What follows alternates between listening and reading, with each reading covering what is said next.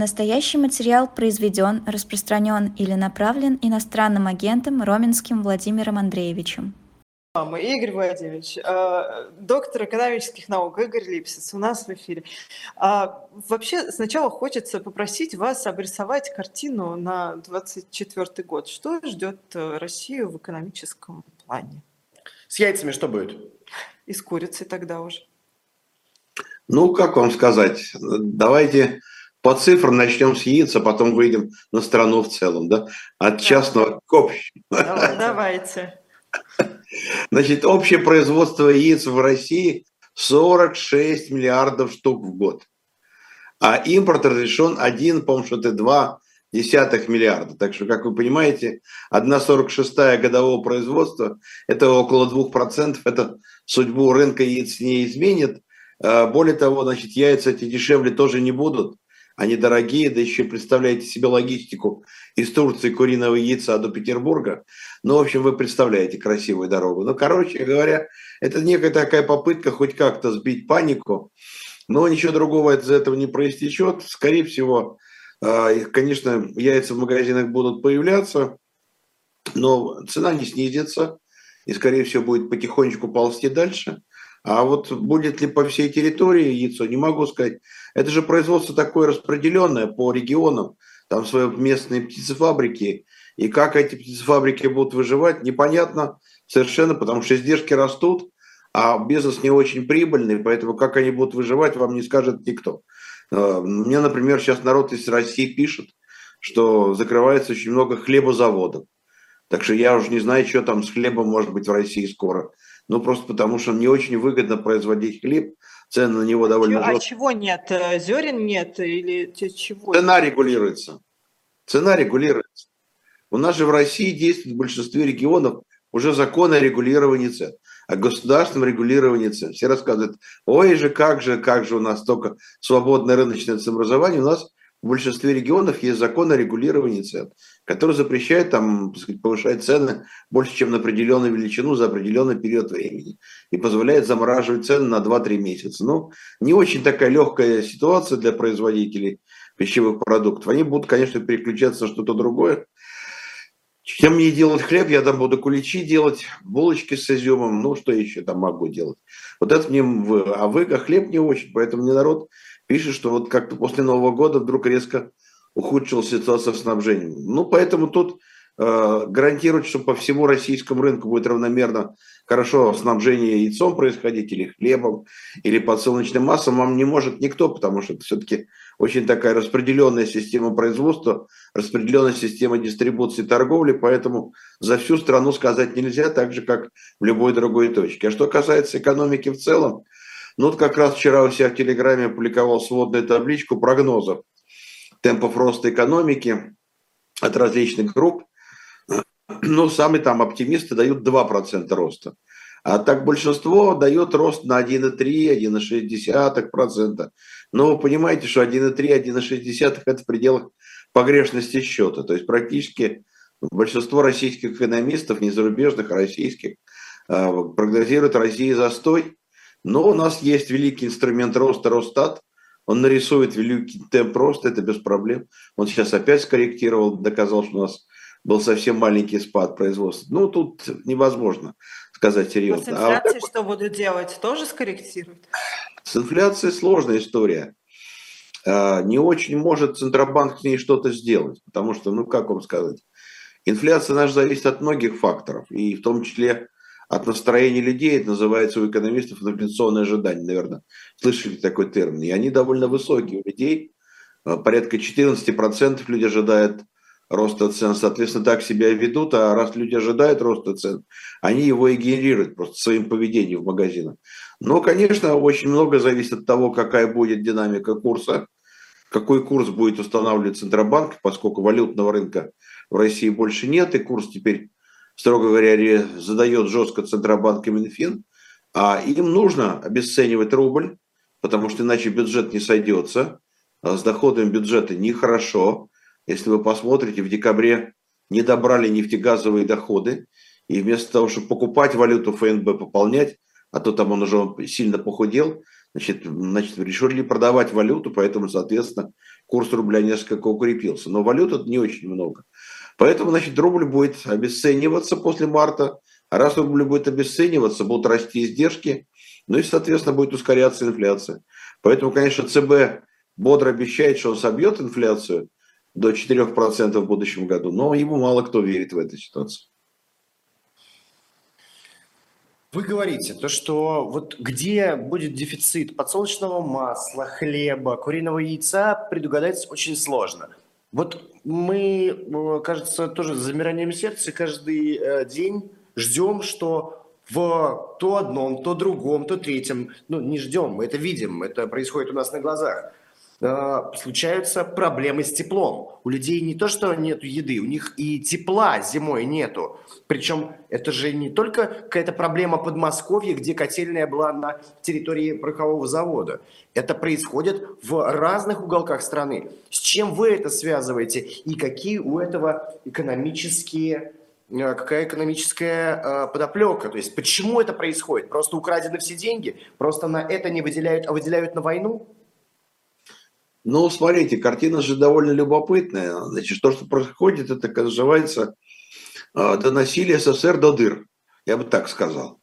Ну вот остался какой-то запас хозяйства, какой-то запас инфраструктуры для жизни страны от Советского Союза. Ну, Советского Союза, между прочим, нет уже 30 лет. И, в общем, как бы, ну, страна живет, используя те активы, которые остались. Они были, они были созданы, но, в общем, э, их надо было чинить, ремонтировать. Э, страна действительно очень сильно изношенная. Инфраструктура ЖКХ, ну, и она изношена процентов на 60-70, во многих городах на 100%. Значит, надо практически ну, перекладывать всю страну, да, перекладывать трубы, перекладывать кабели, ремонтировать электроподстанции. То есть надо делать огромный, ну, как бы, вам сказать, капитальный ремонт России. Ну, вот можно вам объяснить такую странную концепцию, программа для президента Российской Федерации. Давайте проведем капитальный ремонт России. Но вместо этого деньги куда идут, вы сами понимаете. Поэтому, значит, дают немножечко денег, это очень мало. А люди говорят, ну как же, вон там посмотришь отчетность, там по 800 миллиардов рублей в год тратят на ЖКХ. Ну, давайте я сравню это с цифрой, сколько надо. Сколько дают и сколько надо. Значит, есть расчеты людей, которые профессионально занимаются в российской науке, для того, чтобы вернуть состояние российского ЖКХ к норме, чтобы не лопались, не замерзали, и жить можно было. Нужно потратить примерно, вот так вслушайтесь в цифру, 20 триллионов рублей.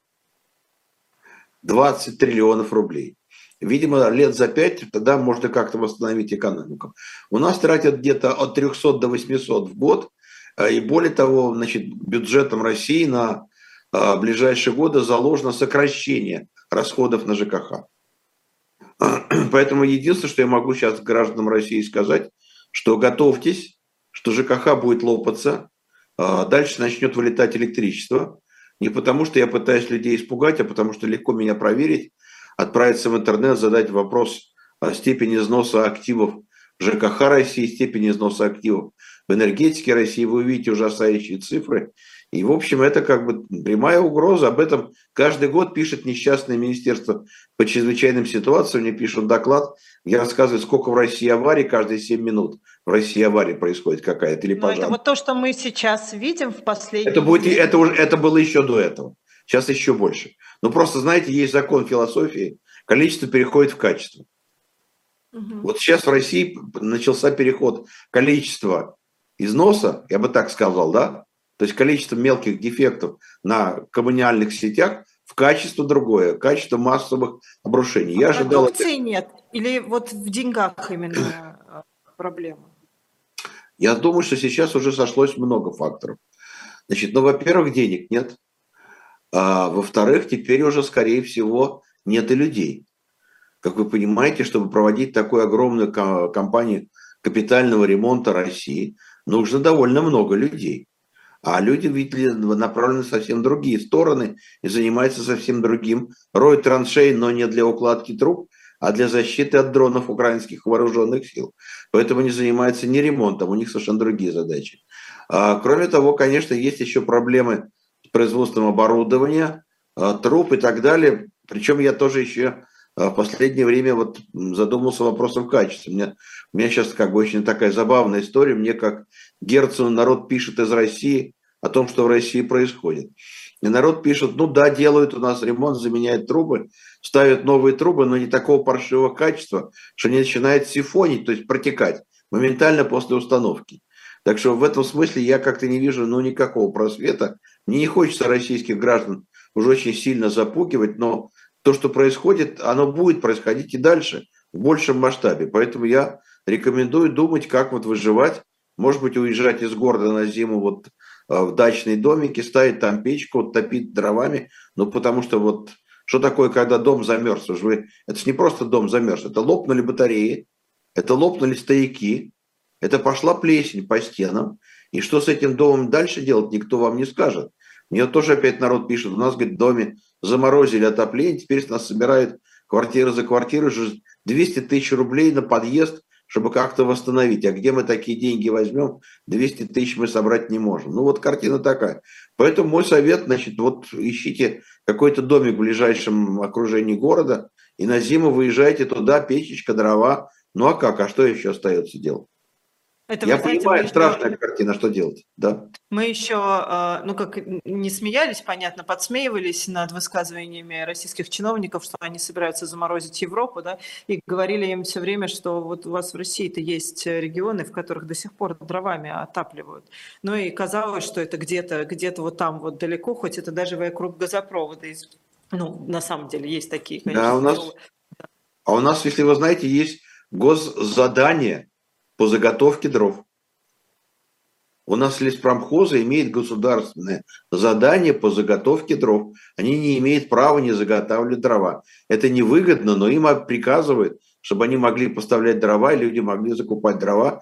Иначе просто мелкая такая провинциальная Россия, она просто вымрет. У нас есть задание, я могу ошибиться с цифрами, что-то порядка миллион четыреста кубометров дров Значит, российские лесные хозяйства должны заготавливать, чтобы люди могли выживать. Видимо, сейчас нужно больше, потому что, ну, как бы, вот я повторяю, я не вижу способов спасти ситуацию. Ну, никто 20 триллионов не выделит на ремонт ЖКХ, не надейтесь.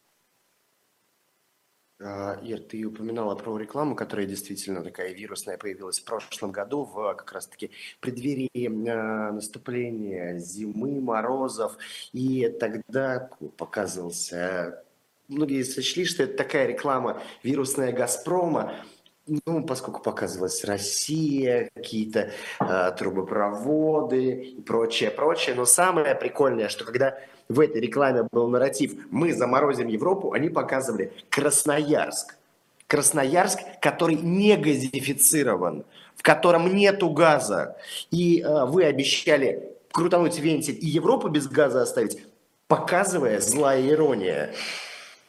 Красноярск, который крути вентиль, не крути, газа нет, потому что не провели. У нас вообще, я не знаю, если у вас статистика какая-то, какое количество регионов у нас э, вот так вот отапливается дровами, но вообще... Ну, это не регионы, конечно, это в основном так э, города меньше там миллионов, это малые города, малые поселки, но я уж про деревни не говорю, как раз деревням лучше. Знаете, как-то у меня однажды был очень смешной опыт. Я приехал в Архангельск читать лекции. Где я только не читал лекции. Меня заселили, мне сказали, я сказал, зимой приехал. Я говорю, ребята, я же замерзну, где жить-то буду? Мы вас заселим в лучшую гостиницу города, действительно, гостиница лучше, но построена идиотом, архитектором, она вся застекленная. Поэтому жить там было невозможно, было 12 градусов в номере.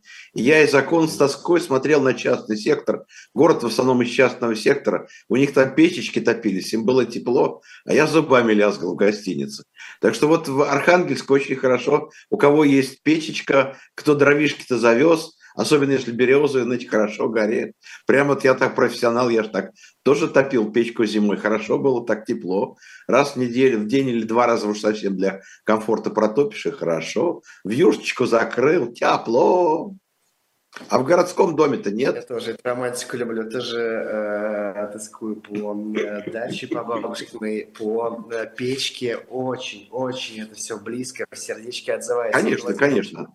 А в 24-этажном доме, как вы будете жить с отключенным отоплением, а дальше с отключенной электроэнергией лифт у вас не пойдет, и вода у вас не пойдет. И если у вас нет резервного жилья за городом или у друзей нет дачки, куда можно сбежать, то у меня большие вопросы, как вы будете выживать. Я не, не нагнетаю, я просто объясняю, что ну, реальной ситуации такого массового ремонта ЖКХ сейчас не может быть. Ну, просто не может быть. Ну, что, то есть могли бы на это выделить деньги, но деньги на это выделять никто не будет. Не будут, деньги идут на другие цели. Ну да, то есть надо просто каким-то образом дожить примерно до апреля, наверное. Ну, хорошо бы. А потом, знаете, не все, не все решают деньги. Значит, у нас есть же еще проблемы сейчас, все проводы отопления. Еще раз, есть энергетика. У нас в электроэнергетике России довольно много импортного оборудования. И замена не всегда есть в российском производстве. Так что если начнут вылетать турбины, то заменять будет сложно. Поэтому есть проблема. А параллельным импортом не, они не, не закроешь. Тур, турбину в рюкзачке не привезешь и через левые каналы не очень доставишь. Тут трудная история. Так что тут проблемы большие. Когда начинаешь в этом разбираться и копать ситуацию, то плотины изношены. Ну, плотины-то когда строили? 30 лет плотин-то практически не строят. Вы же понимаете, что 30 лет в России плотин больше не строят. А большинство плотин построено вообще еще не только во времена Советского Союза, а многие до Великой Отечественной войны. Вот вы считайте, сколько им лет. Плотина в идеале может служить лет 100. Ну вот уже практически, считайте, мы подползаем к столетнему сроку, значит, соответственно, даже плотины под угрозой. Я уж не говорю там про электростанции. Страна изношенная, страна поношенная, страну ремонтировать надо. Вместо этого все деньги пошли на войну. Поэтому теперь, конечно, что называется, вопрос уже не о комфорте жизни, а о том, как вообще выжить в городах. А страна урбанизированная, из городов-то уже теперь не побежишь, некуда бежать. Поэтому вот картина такая становится совсем не веселая. Мне украинцы пишут, а что вы там удивляетесь? Мы давно ставим буржуйки в квартирах, и вам пора многоквартирниках. Россияне пока в это не верят. Пишут, что вы что глупости пишете, какие буржуйки в 30-этажном доме. Вы отравите все верхние этажи, они все умрут. А что делать, я не знаю решения какой другой. Если вы включите масляный радиатор, то у вас вылетит электроэнергия. Но вы знаете, я, э, я родилась в Тбилиси, и, э, собственно, конец 80-х, начало Да, наверное, с буржуйками знакомы. Тут э, просто, ну, я помню, как в школе у меня не было паркета, потому что этот паркет снимали и этим топили школу, да, да и, а в домах у нас была керосиновая лампа, да, да. Которую, которой ты встаешь, и ты греешься вот так вот, и ты еду на ней готовишь, и ты еще стоишь, греешься. Да, просто, ну, как вам сказать, россияне забаловались, а я вырос в 50-х годах в Москве. Москва тогда отапливалась печами, и у меня под окном был огромный дровяной склад на Новом Арбате, там, где сейчас пивной бар «Жигули» был огромный дровяной склад, очень важная часть московского бытия. И керосиновая лавка на площади была. Так что россиянам впору к этому возвращаться, керосиновые лавочки, лампочки прикупить. Ну, что я могу сказать? Это картина реальная. Страна огромная, страну нужно ли поддерживать, иначе она начинает разрушаться. А деньги на это не тратились. То, что тратилось, разворовывалось. Масштабы коррупции невероятные в ЖКХ. Это признают все. Так что даже то, что выделяли, разворовывали. Поэтому, ну вот идет откат к прошлому примитивному образу жизни. Вам же Центробанк сказал, что нас ждет обратная индустриализация.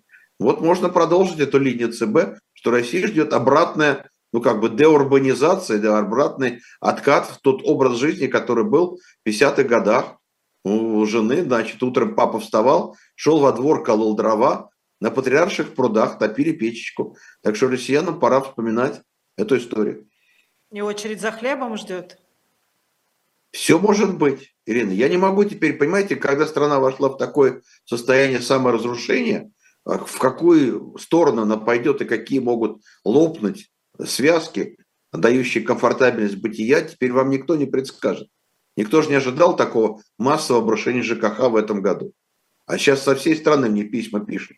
Он в Владивостоке еще и канализацию прорвало, фекалии разлились по улицам. Дивная картина. Что я могу вам сказать? Каждый день мне люди присылают сообщения. Тут отключили, там отключили, тут замерзаем. Куда с детьми деться? Люди жгут костры, э, опять же, разливы вот этих вот нечистот, э, не только в Владивостоке, в Плешке, тоже было совсем недавно видео. Да, да, да, прорвало канализацию. потолок, и какие-то грязные, темные вот эти воды обрушиваются прямо и разливаются по... А, ну, старый, старый университет, ну что делать? Я в Плешке учился, там же старые корпуса дореволюционные есть. Как там чего чинили, я не знаю. Там есть новый корпус, но там много довольно старых помещений. Какой там ремонт был, кто его знает. У меня, вы знаете, такой, он скорее наивный вопрос, но я все равно спрошу. Ну, когда затевали, собственно, 24 февраля 2022 года, они не думали о вот таких проблемах? Что там, понятно, будут санкции, понятно, там будут проблемы всякие. То есть они об этом вообще даже не думали? Ну, это так мелко на фоне геополитических задач, укрепления геостратегической роли России в современном мире, укрепление своих позиций в торгах со стратегическими противниками, пытающимися задавить русскую цивилизацию. А вы мне про ЖКХ, ну, Ирина, вы о чем рассказываете? Ну, просто Поэтому... я, вы знаете, я-то размышляю, что вряд ли там в Совете Федерации или в Государственной Думе или вот в подобных учреждениях вряд ли там все тоже новенькое. Нет, КПРФ все это знает. Я там с интересом читаю, что пишут значит, люди из КПРФ. Вообще у меня любимое занятие читать критику от КПРФ. Я практически почти под всем, что они пишут, готов подписаться. Они критикуют очень хорошо. Рекомендую пользоваться. Очень квалифицированные люди. Ну, правильно они пишут. Ну, это все и всем известно. Повторяю, каждый год МЧС пишет доклад о том, какие будут аварии и катастрофы в России. Только кого это интересует? Это так мелко, это так неинтересно. Вот это все, ну, как, перебьетесь, перетопчетесь. Поэтому я и говорю россиянам, надо закупать биотуалеты, квартиры, думать о буржуйках, как это делать лучше. Вот возможно, что нужно делать какие-то модернизированные буржуйки. Очень хорошая бизнес-идея. Модернизированная буржуйка с фильтром, чтобы все-таки не отравить соседей. Значит, очень хороший бизнес. Разработка форточек для врезания пластиковые окна, чтобы можно было через эту форточку выпустить трубу, трубу буржуйки на улицу. Ну вот вопрос единственный, конечно, вот с электроэнергией, тут я не знаю, как помочь. И воду, воду на 26 этаж ведром не донесешь. Вот на пятый этаж я на Арбатской площади ведром носил, а на 26 этаж высотку-то я не знаю, как донесешь. Тут проблема. Мне кажется, нужно отдельное видео записать для вашего канала про вот старую Москву. Ну да. Очень кстати. сейчас с практическими советами сейчас, честно говоря, да. для людей. Да и души вы травите. Сначала мне печки, потом э, вспомнили еще про бар «Жигули». Мало того, что там Путин как-то с Медведевым сидели, кружками чокались. Но это же прям вот для нас, Баблоян, э, прям вот э, плоть от плоти. Мы же ровно в этом здании, в книжке на Арбате находилась на 14 этаже вот, редакция. Вот на, на этом месте был дивный, огромный дровяной склад – он доходил почти до Арбата, а дальше он тянулся почти на собачьей площадке. Вы представляете, да, размер склада? Красота же была. Игорь Владимирович, еще, а, что, еще одну тему хочу поднять. Давай. А, вы знаете, я тут эм, посмотрела некоторое количество дней назад, посмотрела ваше интервью большое а, Руслану Шевединову в новогодние праздники. А, и да. меня, да, и, и, значит, Руслан удивлялся, честно говоря, я тоже удивлялась вместе с ним. Вы сказали, что не Набиулина, собственно, держит вот всю эту экономику, да, что не ее, собственно, стараниями, а частным бизнесом. А кажется, Конечно. со стороны, что от частного бизнеса, если это не военная э, промышленность, то вообще, он же должен выживать, наверное, сейчас. Yeah. Только частный бизнес и частная инициатива спасают Россию эти два года.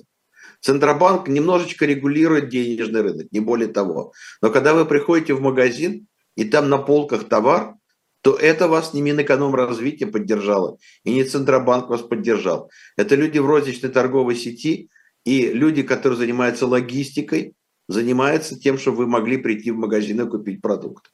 Поэтому все, что сейчас еще в России не похоже на обрушение, на тотальный дефицит, это все работа частного бизнеса. Беда а в том, цена что... на эти продукты? А? А цена а как... на эти продукты? Ну а что же вы хотите? Дальше будет картина как раз в вашем ответе. она будет соответствовать, что цены надо регулировать, а то народу не по карману будет. А что делать частного бизнеса? Я раньше вез, у меня шел простой грузовик из Европы, привозил мне товар коротким путем, да, через Беларусь и в Москву. А теперь я как везу, сами представляете, через Казахстан. Значит, вы как думаете, это дешевле или дороже? Значит, дороже. дороже. Значит, чтобы... Дороже, это понятно, несколько пересадок, Поэтому, значит, соответственно, я должен повышать цену. А вы пишете письмо с жалобой на повышение цены. Государственный чиновник говорит, безобразие. Через спекулянты повышают цены. Начинает регулировать цены. Тогда что происходит с частным бизнесом? Он некоторое время еще болтыхается, а потом закрывает магазин на замок и уходит. Потому как ему это сильно невыгодно. Поэтому, если так будет дальше продолжаться, начнется усиление регулирования цен, а Госдума все время в эту сторону нервно дышит, и все время посматривает, как бы ужесточить регулирование цен, то дальше частный бизнес начнет сворачиваться. А если вы помните, была такая история, называлась НЭП, новая экономическая политика, которая тоже пришла после гражданской войны в нищую, убогую, голодную страну, и довольно быстро эту страну начала кормить и наполнять магазины. Но потом ее начали регулировать, обирать, и это все закрылось, и уже опять вернулись карточки, и уже вернулись регулируемые цены, но в пустых магазинах. Поэтому как раз частный бизнес России спас за эти два года, но он будет уничтожаться. Я тут недавно смотрел интервью моего уважаемого коллеги Олега Вьюгина, который говорит точно то же, что я, что только частный бизнес спас. Но он оптимист, он ожидает, что у нас будет некая такая гибридная конструкция, некий кентавр СССР с рыночной экономикой. Ну, Олег, он большой оптимист, а я не такой я понимаю, что этот кентавр не жизнеспособен, и никакой частный бизнес в модели СССР выжить не будет. Но я потому свидетельство. Поэтому пока радуйтесь, что магазины не пустые, что в них есть товары, частный бизнес спасает. Но по мере того, как частный бизнес будут убивать, а его будут убивать, потому что нужны деньги, и деньги будут отнимать у частного а бизнеса. Как его будут убивать? А очень просто. Давайте разберем простенькую историю. Если вы когда-нибудь что-нибудь про экономику изучали, то есть такое понятие частный бизнес. Это я создал компанию, я в этой компании сам принимаю решение. Отлично, теперь представьте себе, что вы экспортер, как вы теперь живете. У вас в компании сидит постоянно человек, кабинет выделили. Это сотрудник Росфинмониторинга. И он теперь для за вас, вместо вас, собственника, решает вопрос, как вы его распоряжаетесь своей валютой, которую вы получаете и которую вы покупаете. Он теперь утверждает вам график покупки и продажи валюты. Значит, компания вроде ваша частная, но уже вы не совсем ей управляете. Результаты не совсем вами определяются, а сотрудникам Росфинмониторинга определяется. Вот это то, что называется убийство частного бизнеса. Когда от тебя требуют, чтобы ты работал, но правила задают тебе государственные чиновники. И правила задают такие, что тебе заниматься этим бизнесом становится невыгодно. И ты начинаешь из этого бизнеса уходить. Вот и все. Э, Игорь Владимирович, может быть, вопрос философский, а может быть, риторический. Не знаю, может быть, вообще на него нет ответа. Но мы часто говорим, побеждает телевизор, но побеждает до тех пор, пока он аккуратно прикрыт холодильником. Мне еще очень нравится выражение Чичваркина о том, что воля э, у российского народа отключена кнопкой. Она такая розовая, 12 сантиметров в диаметре, называется докторская колбаса. Но когда эта кнопка исчезает из того самого холодильника человека, у него э, другое отношение к телевизору. Ваша апокалиптичная картина, э, света нету, воды нету, тепла нету, э, хлеба тоже дефицит. Э, ждать ли того, что это может привести к какому-то серьезному негодованию страны э, людей, у которых, видимо, прямо на наших глазах падает уровень жизни. И которым, простите, добавлю, э, Владимир Путин недавно обратился, что, извините, яиц нет, потому что люди богаче становятся и все скупают. Да. Ну, я не буду комментировать эти высказывания президента, это все экономисты уже по этому поводу громко посмеялись.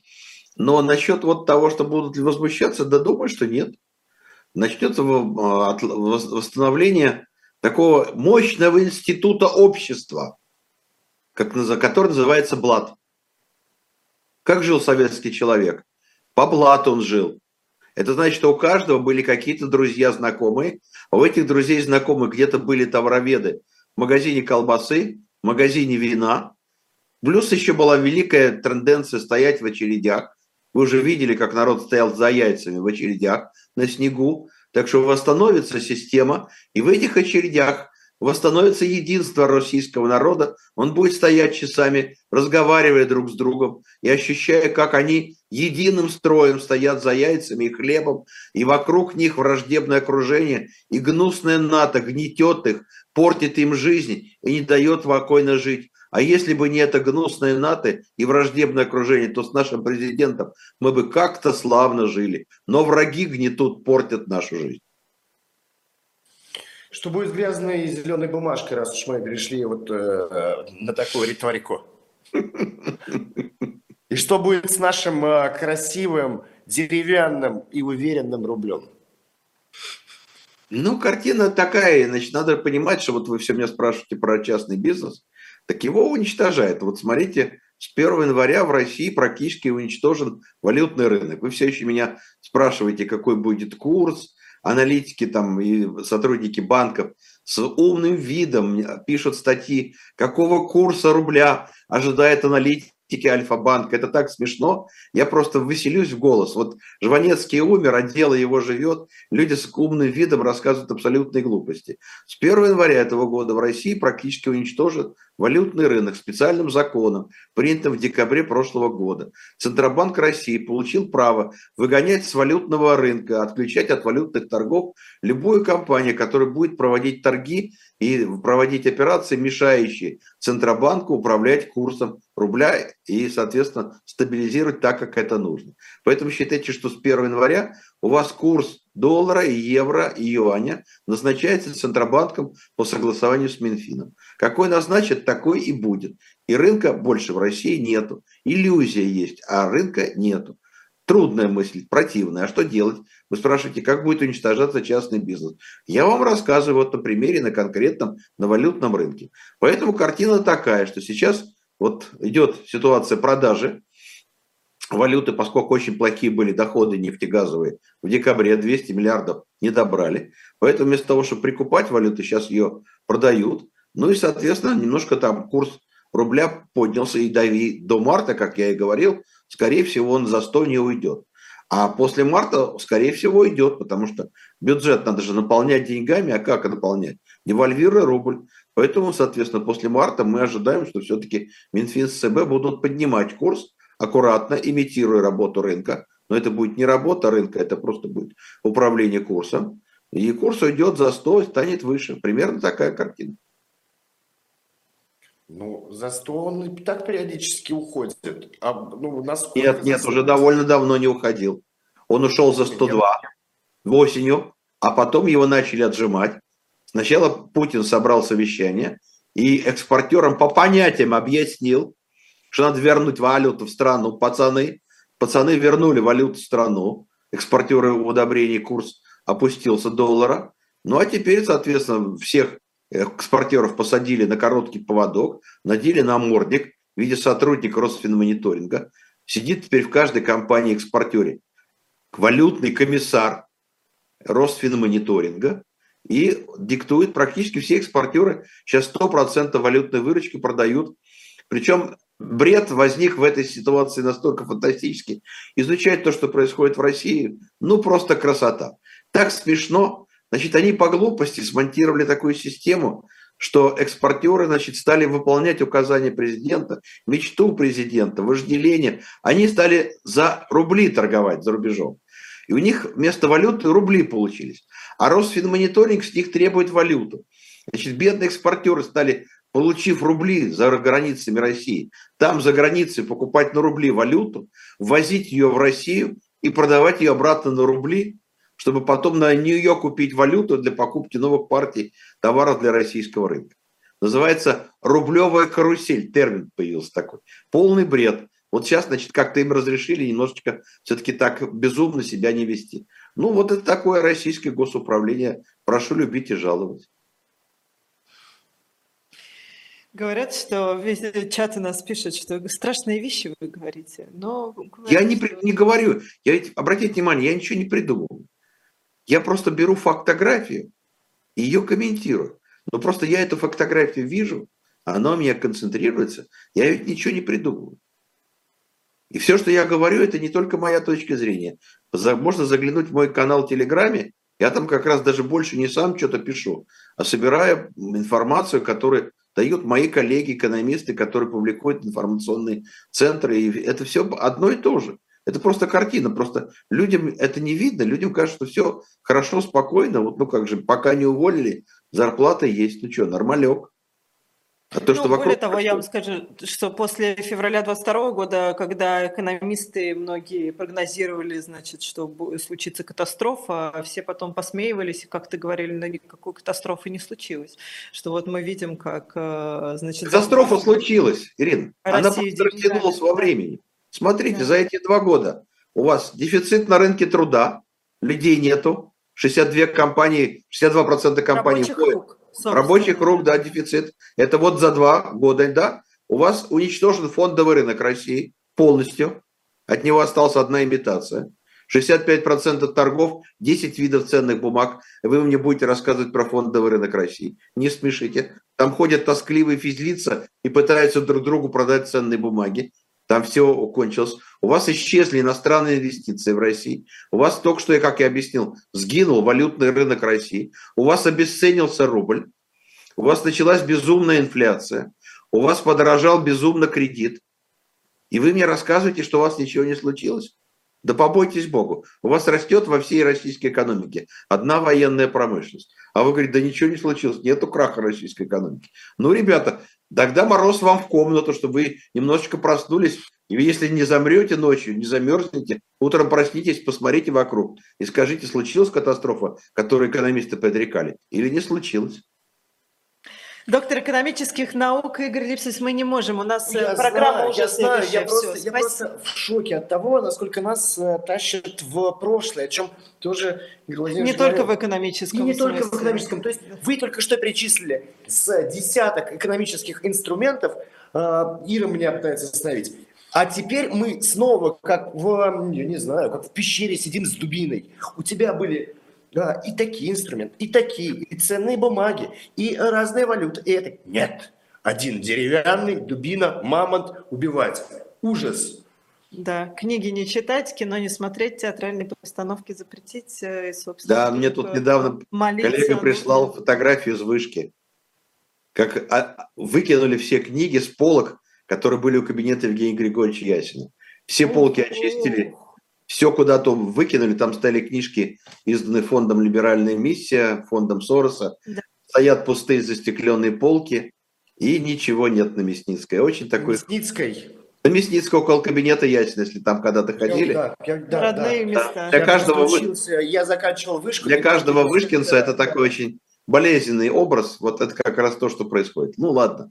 Что теперь платить? Спасибо огромное. Спасибо. Спасибо. Доктор экономических наук Игорь Липсиц. Подписывайтесь на телеграм-канал э, Игоря Владимировича, на YouTube-канал. Подписывайтесь. Мы ссылки поставим в описании к нашему видео.